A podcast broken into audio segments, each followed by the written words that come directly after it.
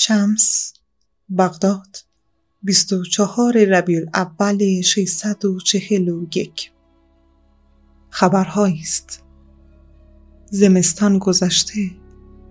همین که پیکی را که از دمشق آمده بود دیدیم همگی مشغول شدیم. در آن وقت سال که برف سنگین همه راه ها را میبندد آدم غریبه این طرف ها پیدایش نمی شود اگر پیکی بی توجه به برف و کولاک نامی بیاورد دو احتمال وجود دارد. یا واقعی مهمی اتفاق افتاده یا قرار است واقعی مهمی اتفاق بیفتد. پس از رفتن پیک هر کسی در خانقا درباره محتوای نامه حدس هایی می‌زد. همه درویش ها پیر و جوان سخت کنجکاو بودند بدانند چه خبری برای بابا زمان آوردند. اما مرشد به هیچ کس کوچکترین سر نخیند. مثل دری بسته و پوشیده بود.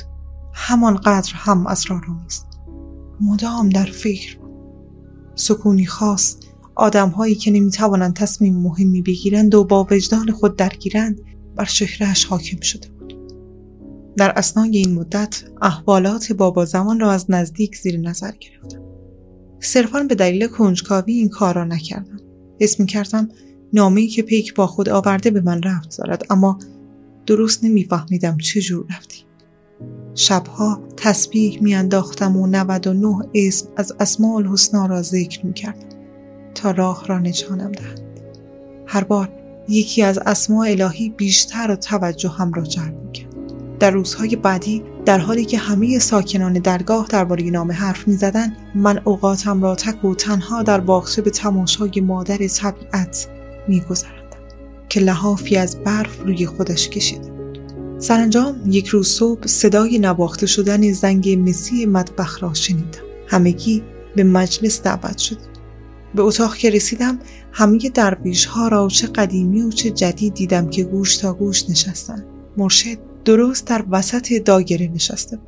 لبهایش را به هم فشار می‌داد و غرق در فکر به دستهایش نگاه کرد بعد از اینکه همه جابجا شدند بابا زمان سرش را بلند کرد و گفت کنجکاوید بدانید چرا اینجا جمعتان کردم.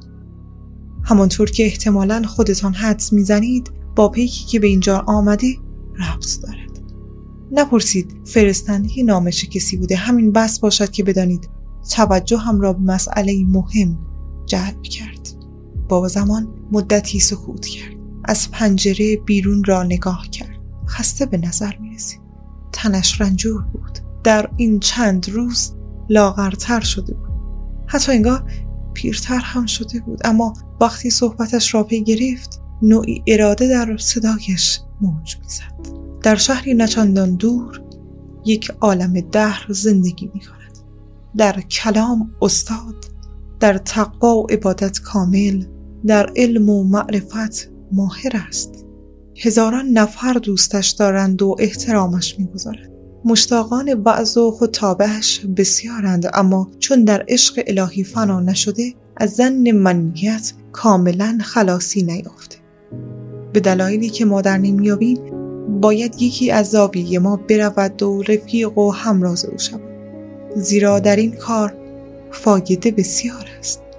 با دقت گوش کردم نفسم را حبس کردم آنقدر هیجان زده شده بودم که قلبم در سینهام قرار نمی یکی دیگر از قواعد چهلگانه در ذهنم گذشت. قاعده هفتم. در این زندگانی اگر تک و تنها در گوشه انزوا بمانی و فقط پژواک صدای خود را بشنوی نمی‌توانی حقیقت را کشف کنی. فقط در آینه انسانی دیگر است که می‌توانی خودت را کامل ببینی. بابا زمان صحبتهایش را ادامه داد. این سفر معنوی دشوار است. شما را اینجا گرد آوردم تا شاید داوطلبی از میانتان پیدا شود. می توانستم یکیتان را برای این کار تعیین کنم اما این کاری نیست که بتوان مثل وظیفه انجام داد. فقط برای عشق و با عشق می‌توان انجامش داد طلبه جوان اجازه خواست و پرسید استاد عالمی که حرفش را می‌زنید چه کسی است؟ نامش را فقط می‌توانم به کسی بگویم که داوطلب رفتن شده است. چند درویش تا این حرف را شنیدند با هیجان و بی صبرانه دست بلند کرد. در مجموع نه نفر داوطلب شده بودند و من هم که دست بلند کردم شدیم ده نفر. بابا زمان اشاره کرد که دستهایمان را پایین بیاوریم. بعد با آرامش افزود. پیش از تصمیم گرفتن باید یک چیز دیگر را هم بدانید. و آنگاه بود که گفت این سیاحت پر از سختی ها و مشقت ها و مخاطرات است. و حتی تضمینی برای بازگشت وجود ندارد. فلفور همه دستها پایین آمد. جز من.